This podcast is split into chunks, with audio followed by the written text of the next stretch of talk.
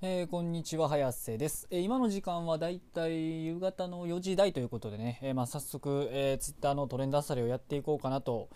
思うんですけどまあえっと気になるのは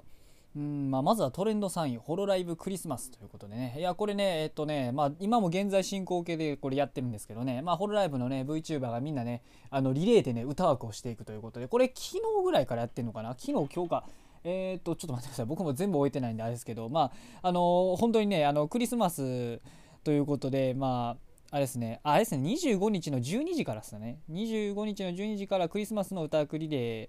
がもうバーッとねやってもうなんかあれですね30分おきに誰々誰々誰々誰々ってもうどんどんね歌枠をリレーしていってるという企画なんですけどまあまあ面白いですよねこれ、まあ、僕はねあのもちろんずっとそれを追い続けるってことはできてないんですけど、まあ、なかなかねみんなあのクリスマス、まあ、らしい曲があったりとかね、まあ、あのそれぞれあのおのおののまあ歌が歌ったりとか、まあ、おのおのの個人個性を出したやっぱ歌を歌っているということで。まあいいですよね。こうやって歌で盛り上げていくっていうのは。まああのこの前ねもうついあの数日ほど前ライブもねあのセカンドライブもありホロライブ全体のセカンドライブもあり。でまたねあの2月にもあの新しくねライブが。まあこれはねあのそう数日前のライブと違って全員参加っていうわけじゃないんですけど、まあ、あの2月にもまたライブがあるということで。しかも今回のライブ次のライブはあれですねあの現地での観戦もあるという観戦というか現地でのあの応援もあるということで。だからま現地とそのライブビューイング両方できるということで、まあ、まあ、僕はですね現地に行くのはまあこのご時世なんでちょっと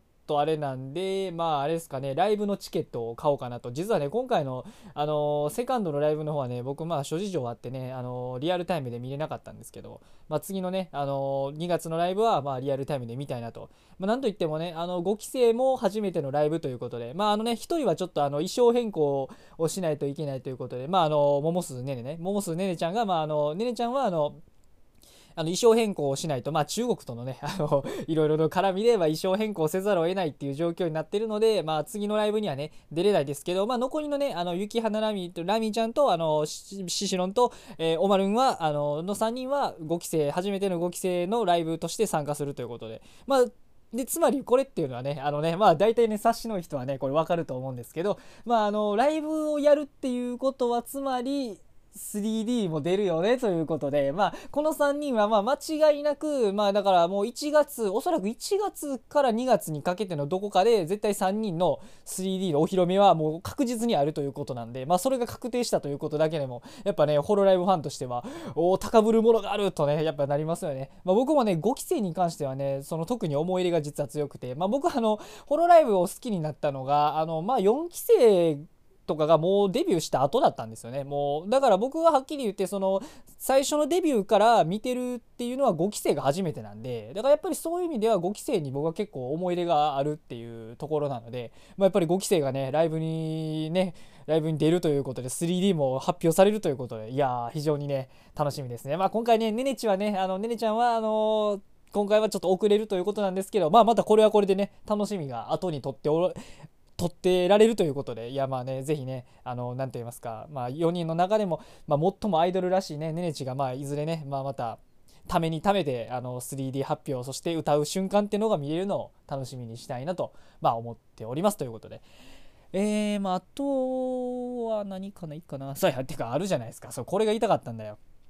今回はね、こっちの方がね、僕的にはね、あの、大注目というところでね、まあ、ついね、先ほど、まあ、約、約4、5時間ほど前ですかね、まあ、皆さんね、アニオタならね、あのー、まあ、みんなチェックしてるだろうということで、まあ、YouTube にね、公開されました、あの、新エヴァンゲリオン劇場版本予告ということでね、いやー、公開されましたね。まあ、本当に、本当につい5、6時間、5、6時間、5時間、4時間ほど前かな、に公開されたんですけど、いやー、見ましたよ。もう早速ね、見ましたよ。いやね、もうちょっとね、情報がね、ありすぎて、まあ、あれ、でも今回のね、本当にね、まああのまあ、いつも通りなんですけど予告見ただけじゃね、まあ、全貌はねやっぱりわからないなということで。いやーどうなるんですかね、まあ、とにかくパッとなんか思見当たった、えーと、情報だけで言うとえっ、ー、とあれですね。あの旧エヴァンゲリオン9で、まあ、死亡してしまった渚薫がね薫くんが出ていたということで。だからあれですね。あのトレンドも、あの9位に薫くんとね、まあ、出てますよねやっぱり。ちょっと待ってください。失礼。えっ、ー、と。いやね、カオルくんも出てるということで、カオルくんもつい先ほど公開された予告に映ってたんですよね。でまああとは気になるところといえばうんあとあれなんですよね。僕の記憶があれかもしれないんですけどちょっと見当たらない女性多分女性キャラかな。女の子っぽいキャラがなんか1人いたりと。これ誰なのかなっていうのが。えー、多分僕の記憶では誰誰なんやろなこれ。えー、誰かの関連誰かのその親族とかかなって思うんですけどちょっとキャラが1人わからない誰かわからない子が1人いたりとか、えー、まああとはあれですかねちょっとボロボロになった碇玄道がいたりとか、え、まあまあそれは別にまああれなんですけど。でまああれですかね。で、なんやかんやでってあれですね、あの、えっと、2号機と8号機はあれみたいですね。なんか別々でやっぱり戦うんですかね、やっぱり。まあわかんないですけどね。あの、もともとあの、9が終わってのすぐの予告では、なんかあの、特報みたいなのでは、あの、エヴァンゲリオン8、2、8プラス2やったっけな、確か。あの、両方ね、半分半分、初号、2号機と8号機が半分半分になったエヴァが出てくるみたいな映像も出てたんですけど、まあ、もしかするとそれはなくなって普通に2号機は2号機で8号機は8号機単体でやるのかもしれないですね。まあそれとあれですけどねもしかすると物語の中盤ぐらいで一旦両方大破してそのなその後最終決戦であの両方ガッチャンコして2人で戦うみたいなパターンもまあありえるかもしれないということで。いやまあ本当にね楽しみです。ねあとはなんかあれですねもう一つ気になった情報で言えばあのー、まあ、海かどうかわかんないんですけどなんか海っぽいところがちょっと青くなってたりとかおかしいですよねでもこれって。あのエヴァンゲリオンの世界はそもそもあのえっと、テレビ版、あの、ね、もともとあの、なんて、元からその海は、あの、新劇場版に関しては海は赤いっていうね、あの、もう青色の海はないんで、まあ、湖とかだったら青、青があるかもしれないんですけど、あの、海は、あの基本赤なので全部。だからまあその海っぽいシーンが、まあ、もしかしたらそれただのねあの池というかなんかちょっと水たまりみたいなパターンもあるかもしれないんですけどなんかちょっと青っぽい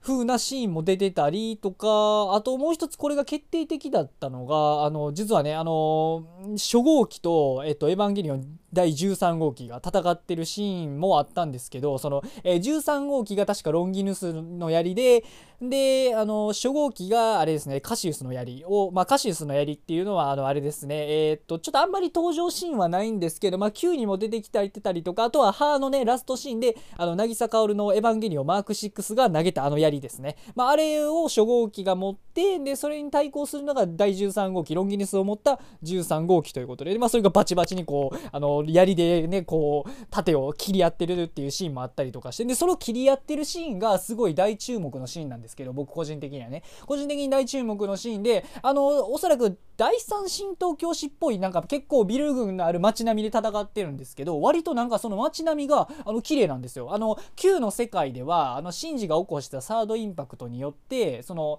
もうビルとかそのだからもともと第三神道教師とかそのもろもろ含め、まあ、第三神道教師はもうボロボロになっててもうほぼない壊滅状態なんですけど、まあ、とにかくそのもともと地上にあった人が住んでたビルとかそういうもろもろはもう全部真っ赤になってるんですよ。あのサードインパクトの影響で。でもただその初号機と13号機が戦ってるシーンはもうそのビルとかがめちゃめちゃ綺麗なんですよ。本当にそれこそあのサードインパクトが起こる前の第三神道教師みたいな街並みの中で戦ってるんですよ。あれ？ってなりますよねやっぱりえこれ？どういうことってだってねサードインパクト起こってる時系列的には間違いなくそのシーンなんででまあねどうなるのかなとでまあ、しかもそもそも言いますと初号機はあの9エヴァンゲリオン9の段階においてはそのえっとね、あのビレがビレが所有しているあのブンダーっていうねあの戦艦用戦艦のあの言うたら手記まあ言うたらエンジンみたいなのに初号機はなってるんでだからそれも考えると初号機があんなピンピンで戦ってるっていうのがもうなんか本当にどういう状態なのかなと。だから僕の中でその何と言いますかね一つの見解としてはもしかするとなんかそのワンシーンって実はあの何と言いますかサードインパクトが起こる直前のなんかあのハート Q の間のシーンっていう可能性もまあなくはないんですけどただでも第13号機ってそもそも Q においてもその周りもなんかそんな期待知らんみたいな感じだったので雰囲気的に。あの、まあ、明言はしてないんですけど第13号機の存在っていうのは全然分かられてなかったしそもそも第13号機が、うん、あのあの感じでいくと多分 Q の9のあたりで作られたっていう感じだったのであ、まあ、おそらくまあこの説はないかなっていう気がするんですよね。そのハート9の間のシーンってことはおそらくないとは思うんですよ。その13号機と初号機が戦ってるシーンって。でまあってなるとやっぱりあれですかね。もうブンダーもなんかあの最終決戦でもうなんかあのボロボロになってもう中から初号機が出てきで多分おそらくですけど、まあ、間違いなくあの初号機には絶対にシンジが乗ると思うんです。これはもうほぼほぼ間違いない。まああの100%とはあえて言いませんけど99%多分ねもうシンジが乗るでしょうと。だってあの初号機があの紫としっかりあの紫とえー、黄緑色のあの綺麗な姿で出てくるのってほんと何年ぶりなんだっていう。あのあの作中の中でも十何年ぶりでしょうしおそらく。で僕ら視聴者のメタ的な目線から見ても十何年ぶりなんですよ。だって初号機ってあの歯以降はまともな姿見せてないので。でしかもその歯から9で9から今回の新エヴァンゲリオン劇場版に至るまで何年のスパンがあった。もう10年以上は間違いなくスパンがあって間がねあるんで僕ら視聴者目線から見ても初号機があのピンピンに戦ってる姿って久々なんですよね。いやだから僕は正直言ってその13号機と初号機の戦いっていうとこにももちろんびっくりしましたけどなんか初号機があなんか新しい映像でがっつり戦ってるってだけでも僕としてはね僕も本当にねあのエヴァ大好きなんでもう本当に初号機がピンピンして戦ってるってだけでもちょっと感動もんだったわけなんですけどまあまあそれはね、まあ、私事なんで置いといてとにかく。まああのとにかくだからどういう状態なのかなということで本当にもっと気になるのはやっぱり第13号機に誰が乗っているのかってまあおそらくですけどあの初号機とシンジの最後の敵がもう第13号機なのかなっていうのはなんとなくまあ、わかんないですけど、最後のラインにでも立ちはだかるのは間違いないので、で、まだその第13号機ということは誰が乗るんやとなりますよね、やっぱり。だここで僕の予想なんですけど、まあ、まあ、いろんな予想ありますよね。あの、薫も出てきてたので、もしかすると薫が復活して、あの、敵対するってパターンもなくはないんですよね。あの、えっとね、オマージュ的に言うと、あのあれですね、あのテレビ版のその焼きなんと言いますかねシーンを思い起こさせるという意味ではあの薫とシンジがまた戦うっていうのは、まあ、なくなきにしもあらずなんですけどただまああの新劇場版の方の薫の立ち位置的に言うと割とシンジと味方っていう立ち寄りなん立ちあの立ち回立ち位置なんですよ。あの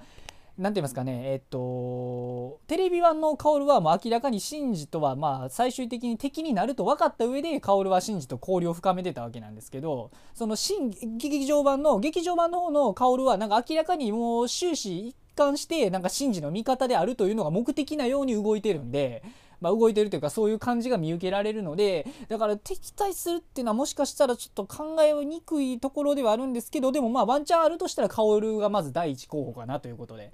で、まあ僕のこっちが、もう次あるんですけど、次も僕の予想してるのがあって、こっちがまあ大本命っちゃ大本命なんですけど、やっぱりあれですかねって、あのエヴァンゲリオンにおいてシンジが何よりも決着をつけないといけない相手っていうのは、やっぱりね、父親ですよね。やっぱり怒り言動かなと僕は思うわけですよ。で、まああの、ちょっと失礼、喉がね、ちょっとね、もうエヴァになると熱く語りすぎちゃう。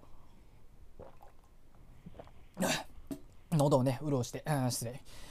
やっぱり言動かなということで思うんですよね。で、これ僕なんでそれを予想思うかなっていうのは、やはり、あの、この新劇場版内だけの話じゃないんですよ。このシンジと言動って、この決着つけるべきっていうのは、この2人の間柄って本当に、あの、昔のテレビ版から見てる人から思うと、何と言いますか、やっぱり、結局エヴァンゲリオンの、まあ、この物語って、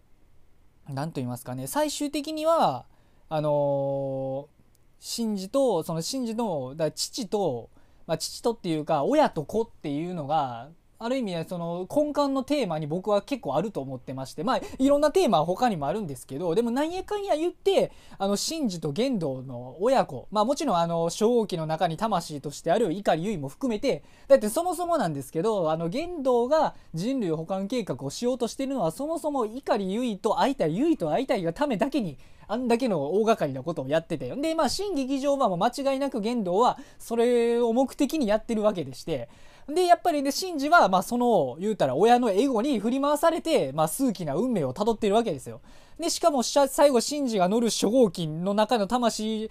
その初号機の魂には碇結衣がおる。そして、で、最後対峙する13号機の中に碇玄道がいないといいるっていうのは僕はもう必然なのかなっていうのは思うわけですよね。で、テレビ版では、そのシンジと玄道って、まあ確かに、その何て言いますかねあの親子としてまあ喧嘩して対立っていうのはまあ確かにしてたわけなんですけどでも結局その最後の最後はなんやかんやで人類保管計画内でうやむやになってその何と言いますかねあの父と子の本気の喧嘩みたいなねあのそれこそ殴り合いの喧嘩みたいなのは結局2人はなかったんですよ最後まで。あのテレビ版に関しては本当に。あの終始一貫してなかったんでまあある意味その親と子の決着という意味では僕個人としてはなんか消化不良感はあるんですよその点だけにおいてはねまああの親と子の決着という意味については。そのだってシンジからすればねもうなんやろバカ野郎言って顔面でも一発バコンパンチ入れたいぐらいの何て言いますかねあの感情ぐらいはあると思うんですよ。まあ分かんないですよこれは。僕あくまで僕が感情移入した上でのお話なのであくまで これは。でもまあそういう意味で決着そのね親子の決着という意味でやっぱり消化不良感は僕はあるかなと思ってるので今回この新劇場版ではその内面だけじゃなく物理でも決着つけようやと。物理でも一緒にもうテレビ版今までのエヴァンゲリオンシリーズ全てを含めてあの親と子の親と父と子の決着をつけてやろうじゃないかっていう可能性が僕はめっちゃあるかなと思うんですよやっぱり。いや期待したいですね。これはぜひともねあの第13号機の登場者は碇玄道であってほしいなと僕は思いますよね。そしたらまあある意味あれですよね怒り系3人でこうなんかね 最後はあの何て言いますかあの父と子の喧嘩をまああの初号機の中から見守る怒りゆいっていう構造もできるわけですから僕的には美味しいかなとまあ思うわけですよね。まあこれがまあ今回あれですかね。僕はあの、新映画マンゲリオン劇場版のまあ本予告を見て、まあちょっと節々で思ったことかなと。まあ多分他にもね、あの細かいシーンは結構まだ多分見落としてるシーンも僕も割とあるんで、これ、あの、そ、これはね、まあその後、この後終わってから、まあ、あの、じっくりまたね、あの細かいとこは見直していきたいかなと思うんですけど、まああくまでね、さらっと見た上での僕のこの考えを、まあ述べさせていただきましたということでね、この場をお借りして、いやー、いいですね。この、なんと言いますかね、あのね、エヴァンゲリオン。でもね、僕ね、あのね、あの、こうは言いましたよ。確かに僕こうやって予想はしたんですけど、皆さん、あのー、えっと、1月の23日、あの、エヴァン、新エヴァンゲリオン劇場版を見るにあたっては、もうすべて忘れましょう。考察したことは。あの、すべて忘れて、まっさらな心で見ましょう。あの、なんで、これはなんでかと言いますと、まあ、エヴァンゲリオンの予告っていうのは、あのー、ね、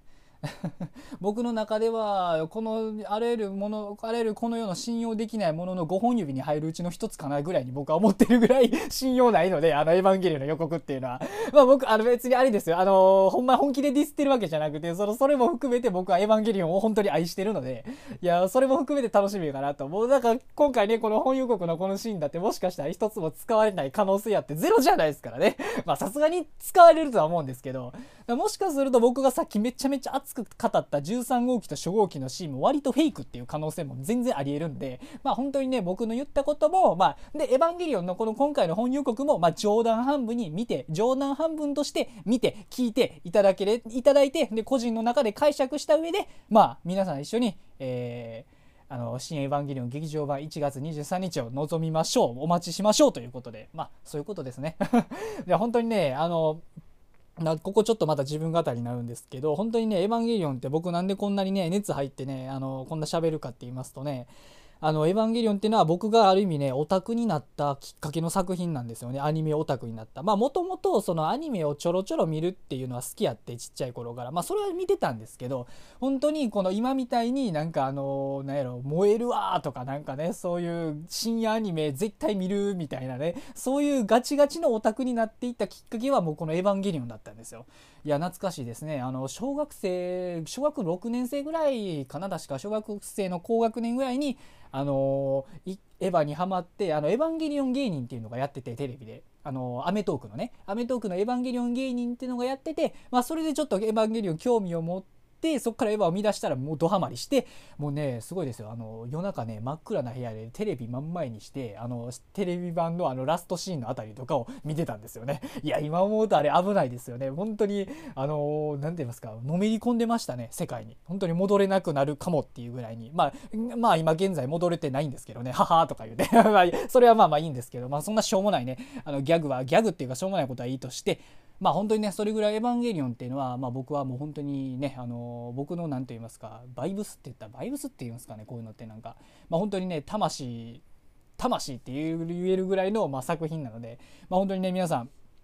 まあおそらく最後、まあわからないですけど。わからないですけど、おそらく最後である、まあこの新エヴァンゲリオン劇場版、本当にね、楽しみに、まあ最後じゃない可能性も大いにあるんですが、まあまあ一応最後ということにして、まあ頑張ってね、楽しんで皆さん望んで見ていきましょうということで、まあ全てのね、アニメオタク、エヴァオタクの皆さん、まあ楽しみに、まあ、あと、えー、1ヶ月ちょっと、まあ1ヶ月というか約2ヶ月近くかな、2ヶ月弱待っていきましょうということで、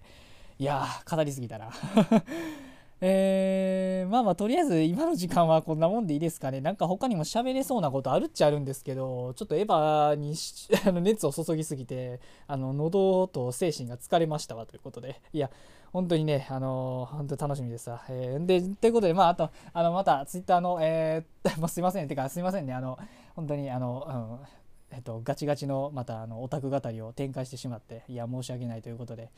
まあまあそれはねあのご了承くださいということで。でまたあれですね、あのツイッターのトレンドアサリは不定期にやっていこうかなと思っておりますので、えー、どうかよろしくお願いしますということで、えー、それでは失礼します。